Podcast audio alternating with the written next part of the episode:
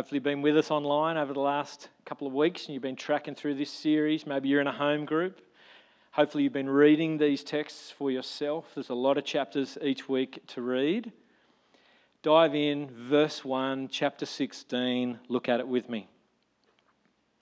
It says, The Lord said to Samuel, How long will you mourn for Saul, since I have rejected him as king over Israel? Let me just pause for a minute.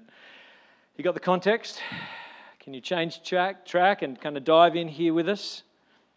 Samuel, the one who this book is named after, is mourning Saul. He's not mourning Saul because Saul has died. He's actually mourning Saul because he's just found out that Saul is no longer going to be king of Israel, that Saul got fired from being the leader of God's people. And Samuel is mourning for Saul, but that time of mourning has come to an end, and God is going to call him to do something else. Saul, if you've been with us, is the first king of Israel. He's the first king over God's people, and he gets fired early.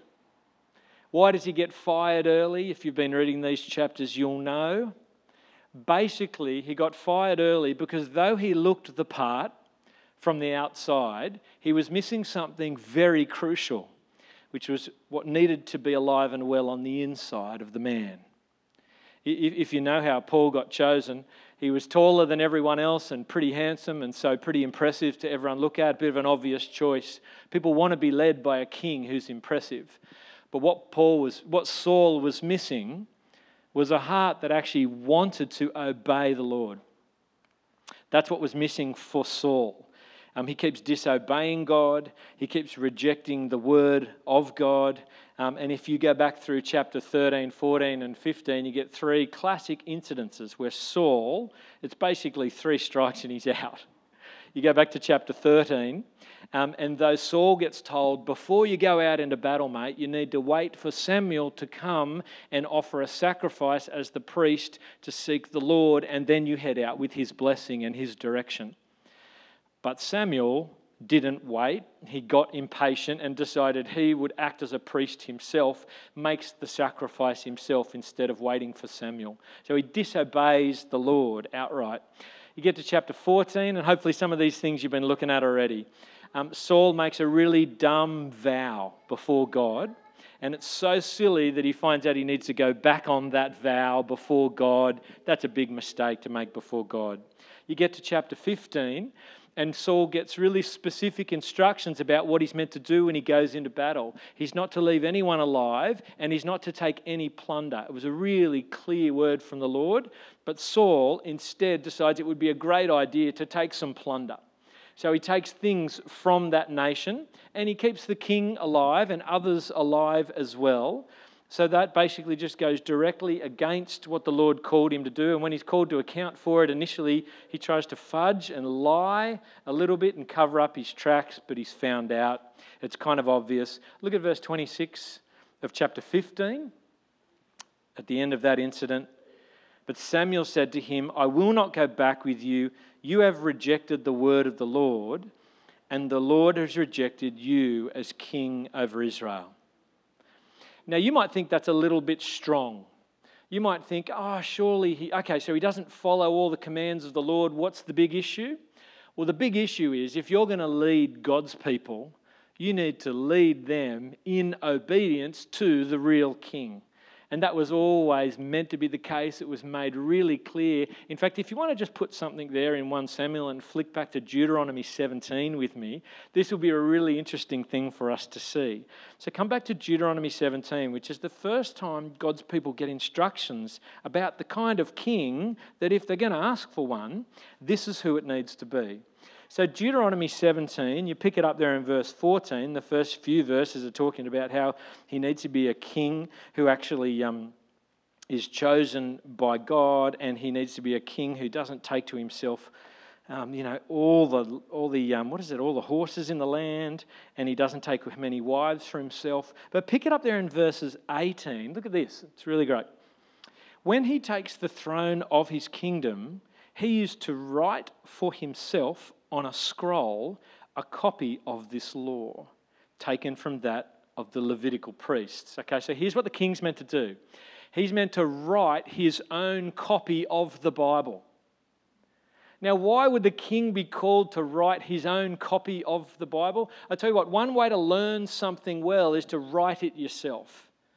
You know, that's why the teacher always got you to write multiple times the thing you did wrong on the board, which never really worked, did it? But the concept of writing out Scripture, your own copy of Scripture, your pen would be on that paper, and that would be his. And the idea is look, it flows on and tells you why. Um, it is to be with him, so he's to carry it with him all the time, and he's to read it all the days of his life, so that he may learn to revere the Lord his God and follow carefully all the words of this law and his decrees. You see why? He's got to write his own Bible or his own copy of the Bible, is so that he knows it well himself and he reads it all the days of his life, and he learns to revere the Lord, which is fear the Lord, by obeying the Lord and taking his word seriously. Can you see what the leader of God's people needed to lead with? His own serious personal obedience. And that is how he was meant to lead God's people, so that God's people would be led to do the very same thing, live in reverence before God. And just on this one, I just, I mean, this is particularly for the king, but it is for the king for the sake of all the people. And the principle applies for us today. I'm not going to tell you you have to write out your own copy of the Bible, but maybe. Like, why not make sure you know it well enough because you've written it out yourself? Why not make sure you know your Bible well because you're reading it all the days of your life? Why not do anything you can to keep the words of God and the instructions of God right at the forefront of your mind and at the right on the tip of your tongue so that you live in reverent fear before God with Him as your Lord? Do you know your Bible? Can you find verses? Do you learn it by rote? Are you doing anything you can to actually have God's word and His instruction right at the front of your life? Directing your decisions so that it matters to you more than anything that you obey Him. Keep His instructions right at the forefront. That's why the king was meant to do that. Turn back to 1 Samuel with me now. He was meant to lead all of God's people to obey the king like that because the king of God's people really is just a king under the king of kings. He was meant to be trying to get everyone to submit to the real Lord and Saul fails pretty miserably right from the get go. So, right up front, he gets fired. Does that make sense? Does that seem reasonable? I think so. Here, Samuel's given instruction to actually, actually go and anoint the next fella, the next king, who we know to be King David. So you read on in verse 1 there, chapter 16. Um, Samuel says, or God says to Samuel, sorry, fill your horn with oil and be on your way. I'm sending you to Jesse of Bethlehem. I have chosen one of his sons to be king. Now, why does Samuel need to fill his horn with oil and get going to Bethlehem? Because God has actually chosen one of Jesse's sons to be king, and Samuel's to take a horn of oil because it's with the oil um, that you anoint someone to a very special position like king. Yeah? So kings would be anointed, and you might see language in the Psalms of oil flowing down a man's head and over his beard and think, what's so great about that?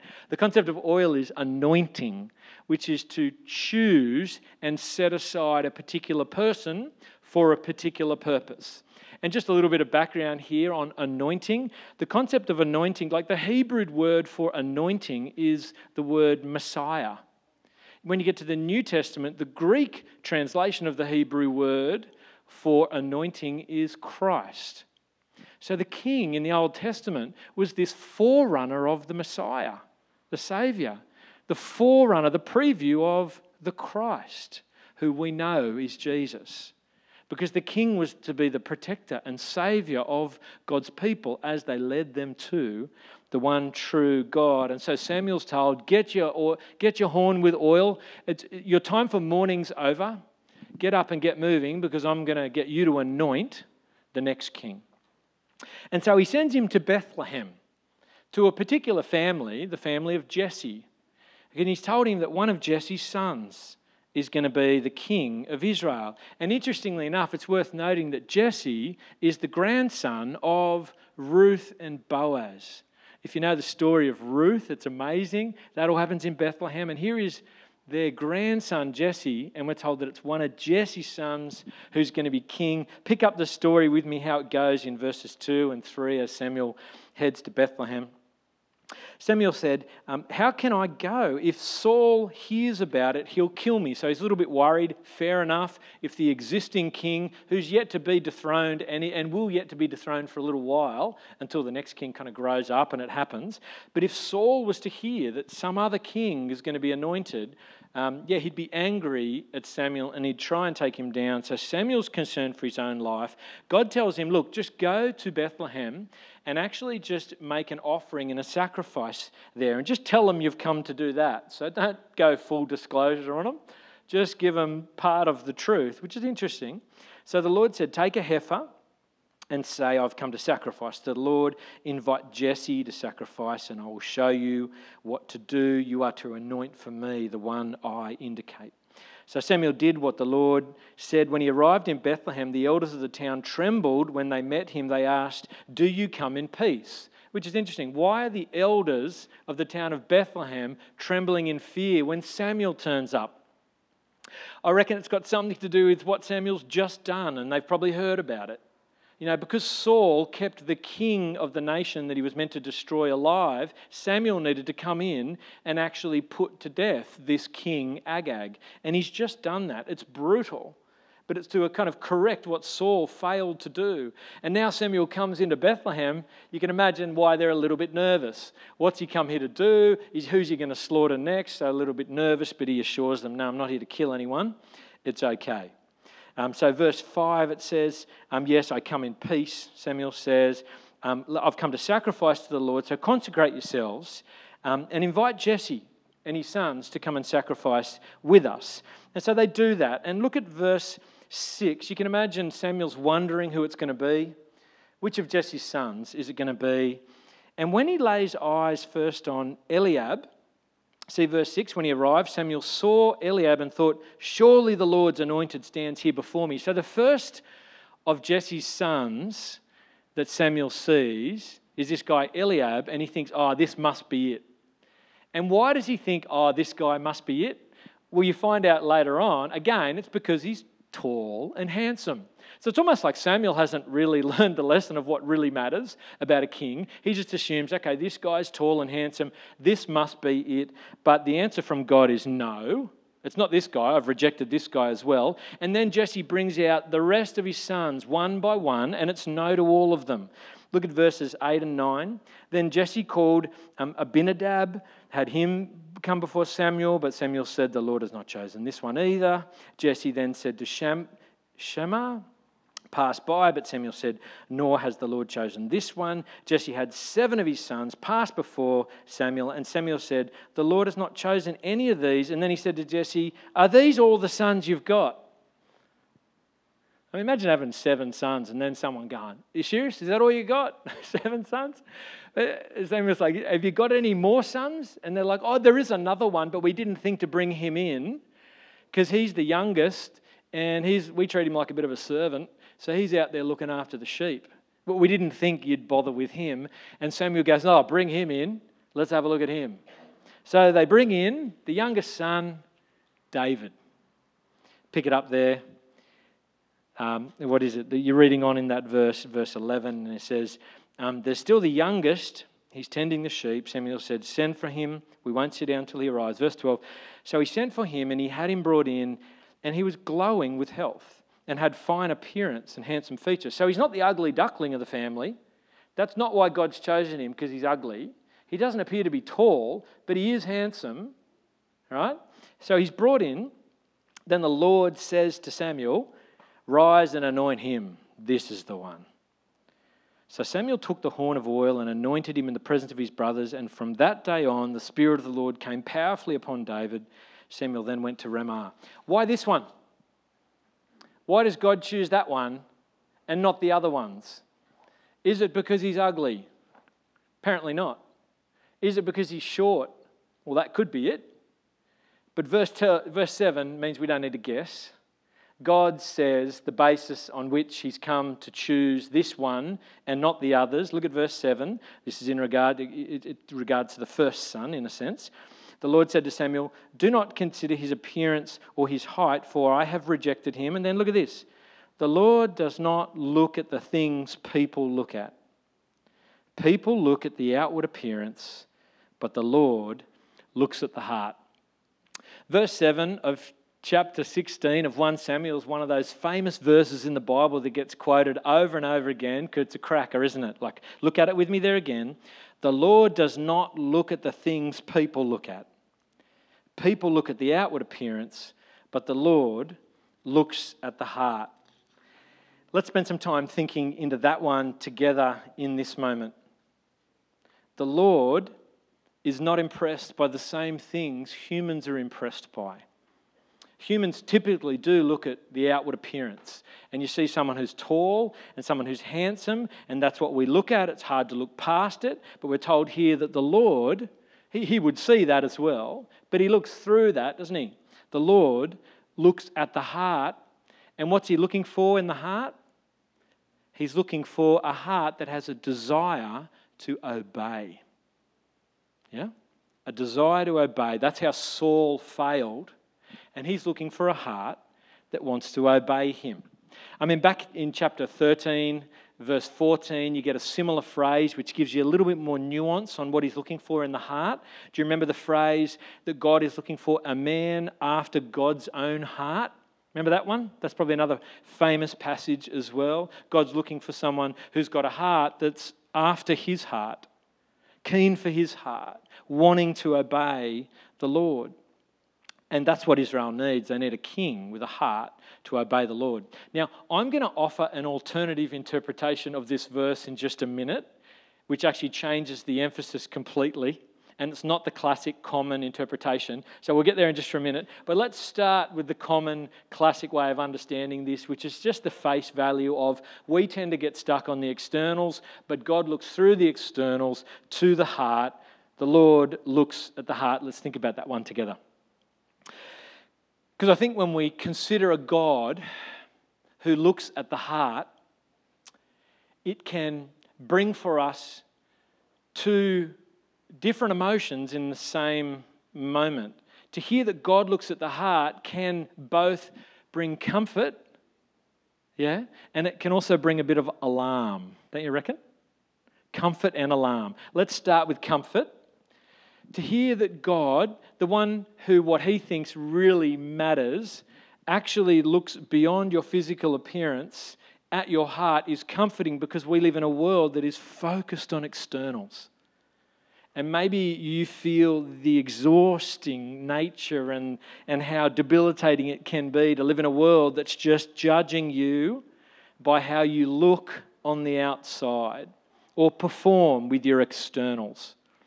We do, don't we? We get judged by our appearance. You've probably already judged me tonight in some fashion about what I'm wearing or what I'm not wearing. We get judged according to our body shape. We get judged according to our height. We get judged according to our features.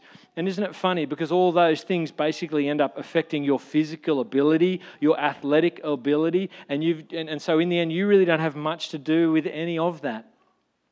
We judge people by externals in such a way that even when we talk about what's inside a person, we, we use. Have you ever heard someone say, Oh, yes, but she's beautiful on the inside? You know what I mean? That's really just a bit of a sledge that she's ugly on the outside, isn't it?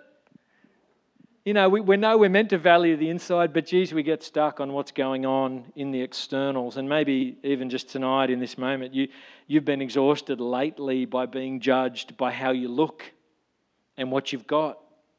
But the funny thing about all that is you, there's not much you can do about your appearance.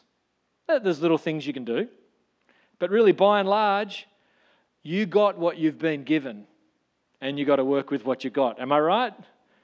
Like, none of you chose the eye color that you've got, or the height that you've got, or the skin type you've got, or the body shape you've got. You can work hard with what you've got, but basically, you've got what you've been given.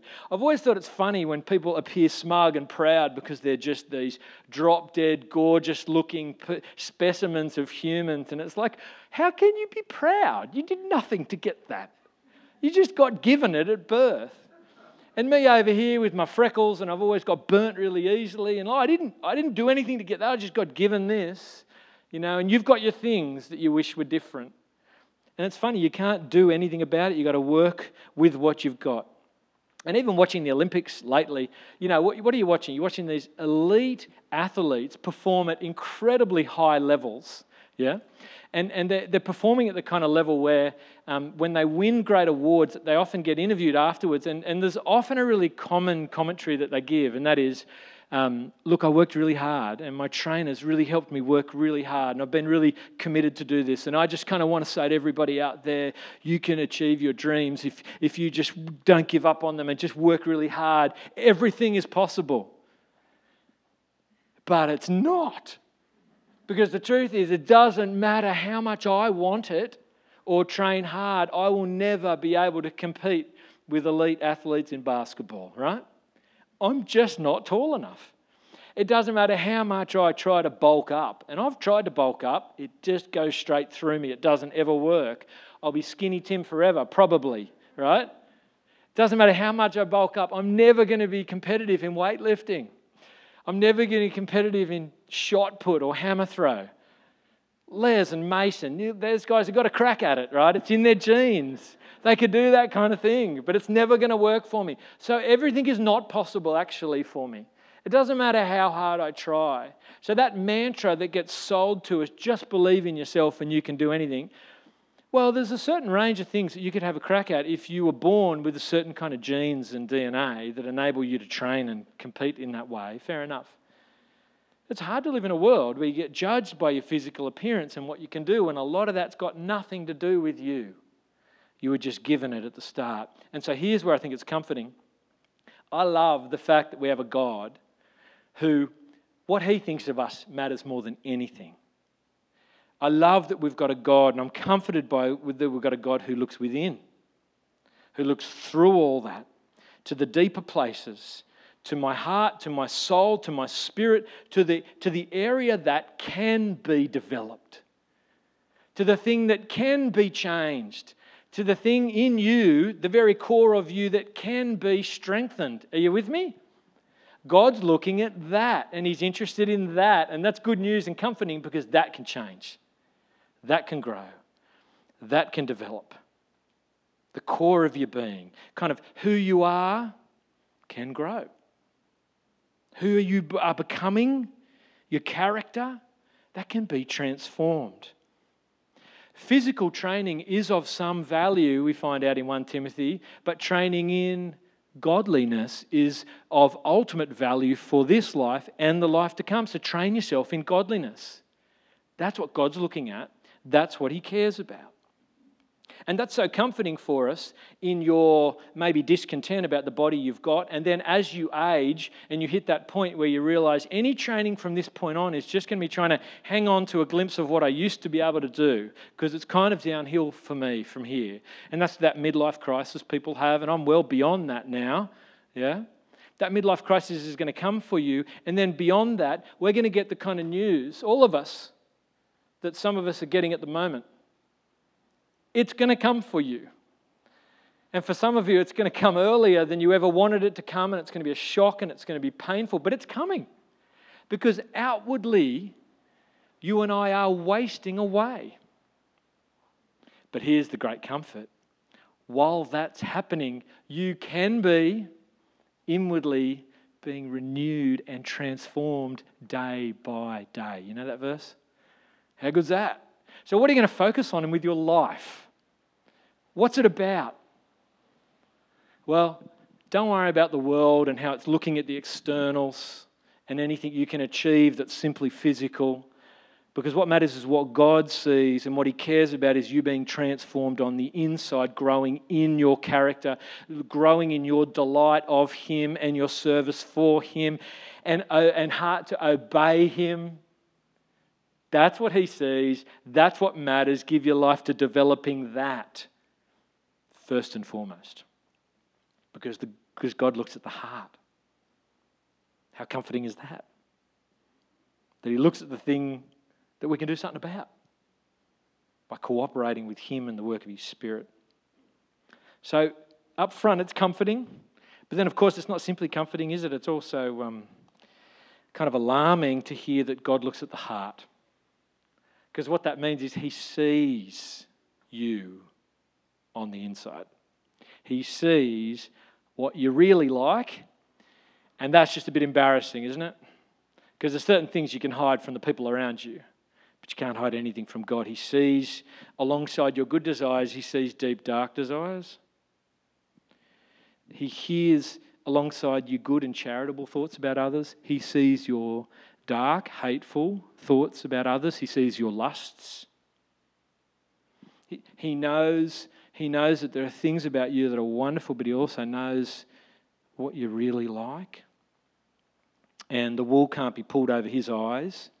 He can't be fooled like people can be fooled because he sees the real you. And I just kind of want to say that's a little bit alarming. That's a little bit embarrassing. I do this thing where I try and hide what I'm really like sometimes. Do you ever do that?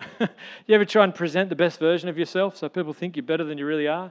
I do it all the time. And I just kind of want to get out there with that and kind of say that's part of my failing. Uh, and just in little ways. Don't go worrying about big things. Um, just a little way. So, if you know me well, you might have seen me in the surf, in the water, and you'll know that from time to time I sometimes get a little bit frustrated. You know, maybe I'm frustrated at my own inability, or maybe I'm frustrated that someone else is taking waves that I think are mine, whatever it is. Um, but above the surface, I'm like a duck. It's just cruising along, usually, cruising along, not looking frustrated. But under the water, the legs are just kicking. You know what I mean?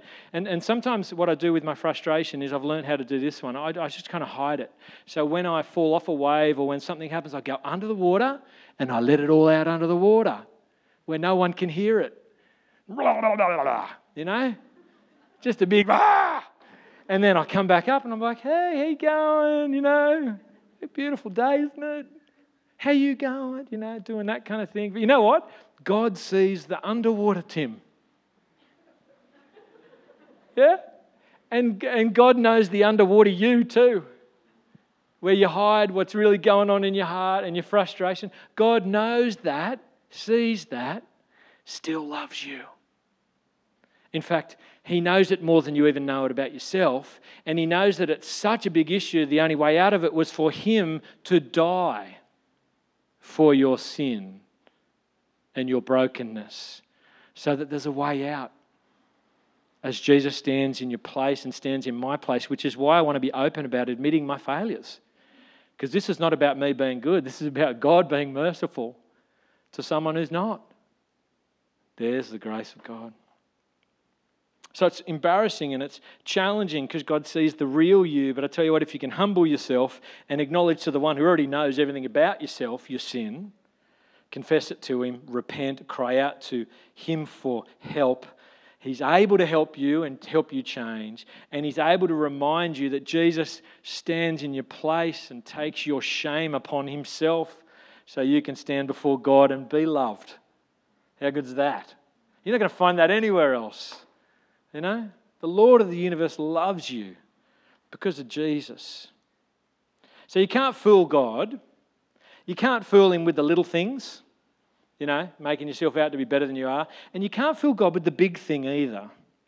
And I want you to think about this one with me for a minute. You can't, you, can, you can't fool God really with the big thing being whether you really do trust in Jesus as your Saviour.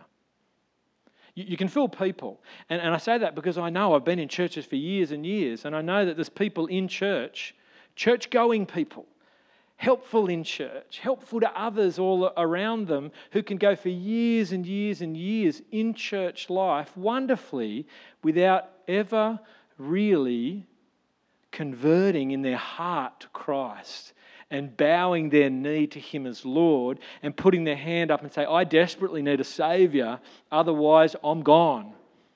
You know?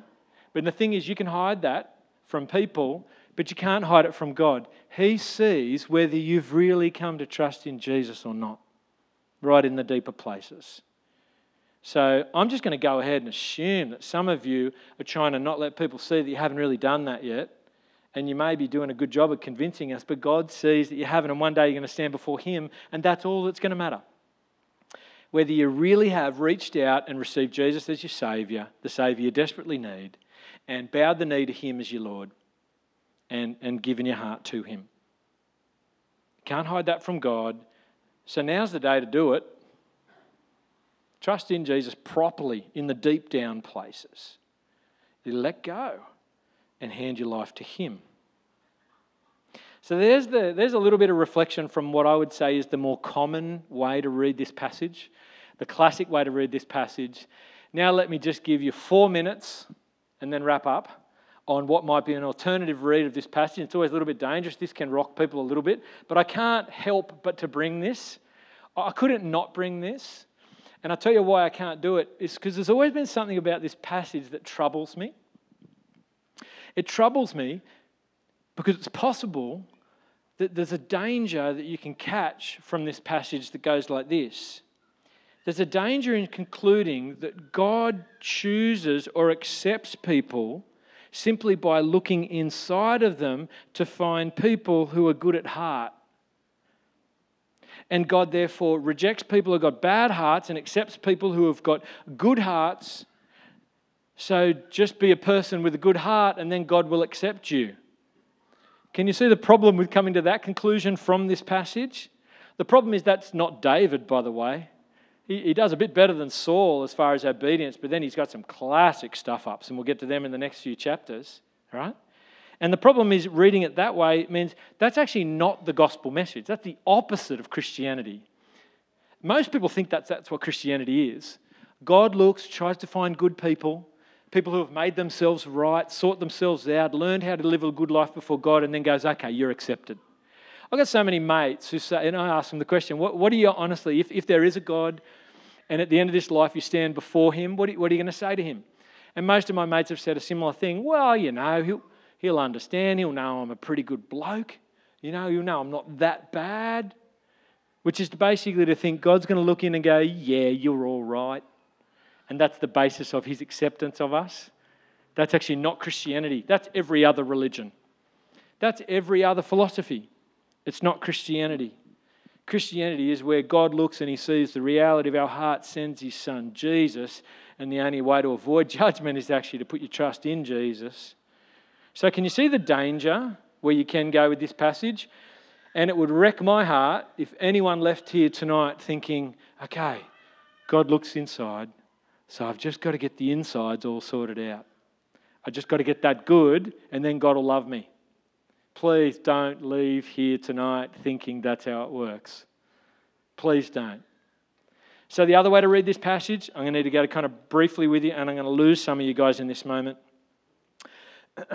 so, there's a really good Hebrew, um, you know, um, what do you call him, theologian, Hebrew theologian, you know, John Woodhouse, he's down in Sydney Way, who actually gives a different rendering of this passage. That instead of saying the, the English translation we've got here, um, translates it instead in verse 7 to say, Man sees with his eyes, but God sees with his heart. God sees with his heart. See how that's a different rendering? Puts the emphasis in a different place. So instead of the Lord looks at the heart of a person. The alternative translation would be the Lord looks at his heart when he's choosing and accepting. So you go back to chapter 13, verse 4, and here's how it would change that because it's the same language in chapter 13, same Hebrew words, same pronoun that's used. And so, the, so, so, so the preposition there, it, it says instead of, it, would be different, instead of um, God looking for a man after his own heart. That preposition after is also just as commonly translated according to. So it changes it to this God is looking for a man according to his own heart. Yeah? So the preposition qualifies the verb, not the noun. Some of you are like, yeah, got it. Others, you're like, I don't know what a preposition is. Don't worry about it. But there's a different way to read this passage. And actually, one of the key things that makes me want to go there is when you go to 2 Samuel chapter 7, verse 21, the same Hebrew language is used. And look at how it's translated. It's translated in this way.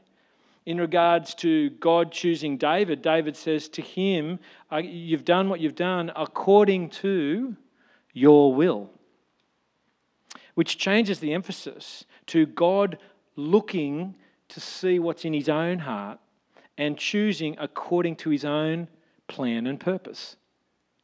It, it, emphasizes that God views everything from the perspective of his own eternal will and purpose and plan. It emphasizes that everything is taking place according to God's own intentions. It's not dependent on what he sees in other people's hearts. Yeah? So, I just put this to you. It may not simply be that the Lord is looking for a good man with lots of God in his heart. It may actually be, and rather a better translation, that the Lord is looking for a man in his own heart, a man of his own choosing that fits with his grand plan where he's taking things. So it's more about the place that the man has in God's heart rather than the place that God has in a man's heart. Are you with me? Flips the emphasis. And as that flips that emphasis, if you go with that rendering, then that leaves us thinking about these types of things, and I'll finish on this. It ends up thinking that the emphasis now is instead of towards the suitability of a person, it's, it's actually more about what God's plans are it's, it's towards God's initiative according to his perspective in history. And so, what you've got here is God choosing a young man from Bethlehem, not because there's something particularly good in the young man, but because God's got a plan to actually, from this place in Bethlehem, bring a lineage of people that brings about the real king. Does that make any sense to you? God's got a plan to one day bring the real king, the real Messiah, the real Christ from a line of people who were in Bethlehem.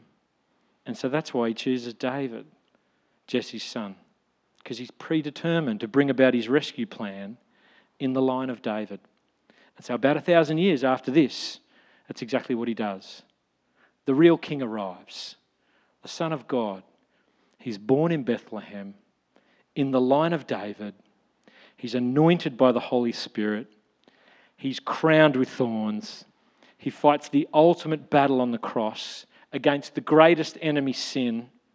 And he's raised three days later to display his victory over the enemy of sin and show himself to be the true King, the true Messiah, the true Christ, the Savior you really need. God is the one who knows how to rescue and lead his people. And so he sends Jesus. But he chooses David in advance to bring about Jesus because it's all according to God's eternal plan and purpose. So we can see how merciful and gracious he is. Let me pray. Father God, we thank you for your word. We ask that you, by your Spirit, would enable us to keep digging deeper and understanding it the best we can. We're so glad and comforted that you look beyond the physicals. You see what's going on inside. But Lord, when you see that, we realize we're exposed. And we see our desperate need for transformation. We see the need that they consider doing that even tonight. Would you lead them to do that, Lord? And Lord, for all of us, would you help us to take seriously your word and your instructions and uh, your obedience, but, but fall again and again on your mercy and grace that we receive through the coming of your true King, the one you had in your heart, the one you had in your mind, the, the one that through your grand plan and purposes you were always intended to bring to rescue humanity. And we're so grateful to you, our merciful and gracious God. We pray this through the name of your Son Jesus, and all the people said, Amen.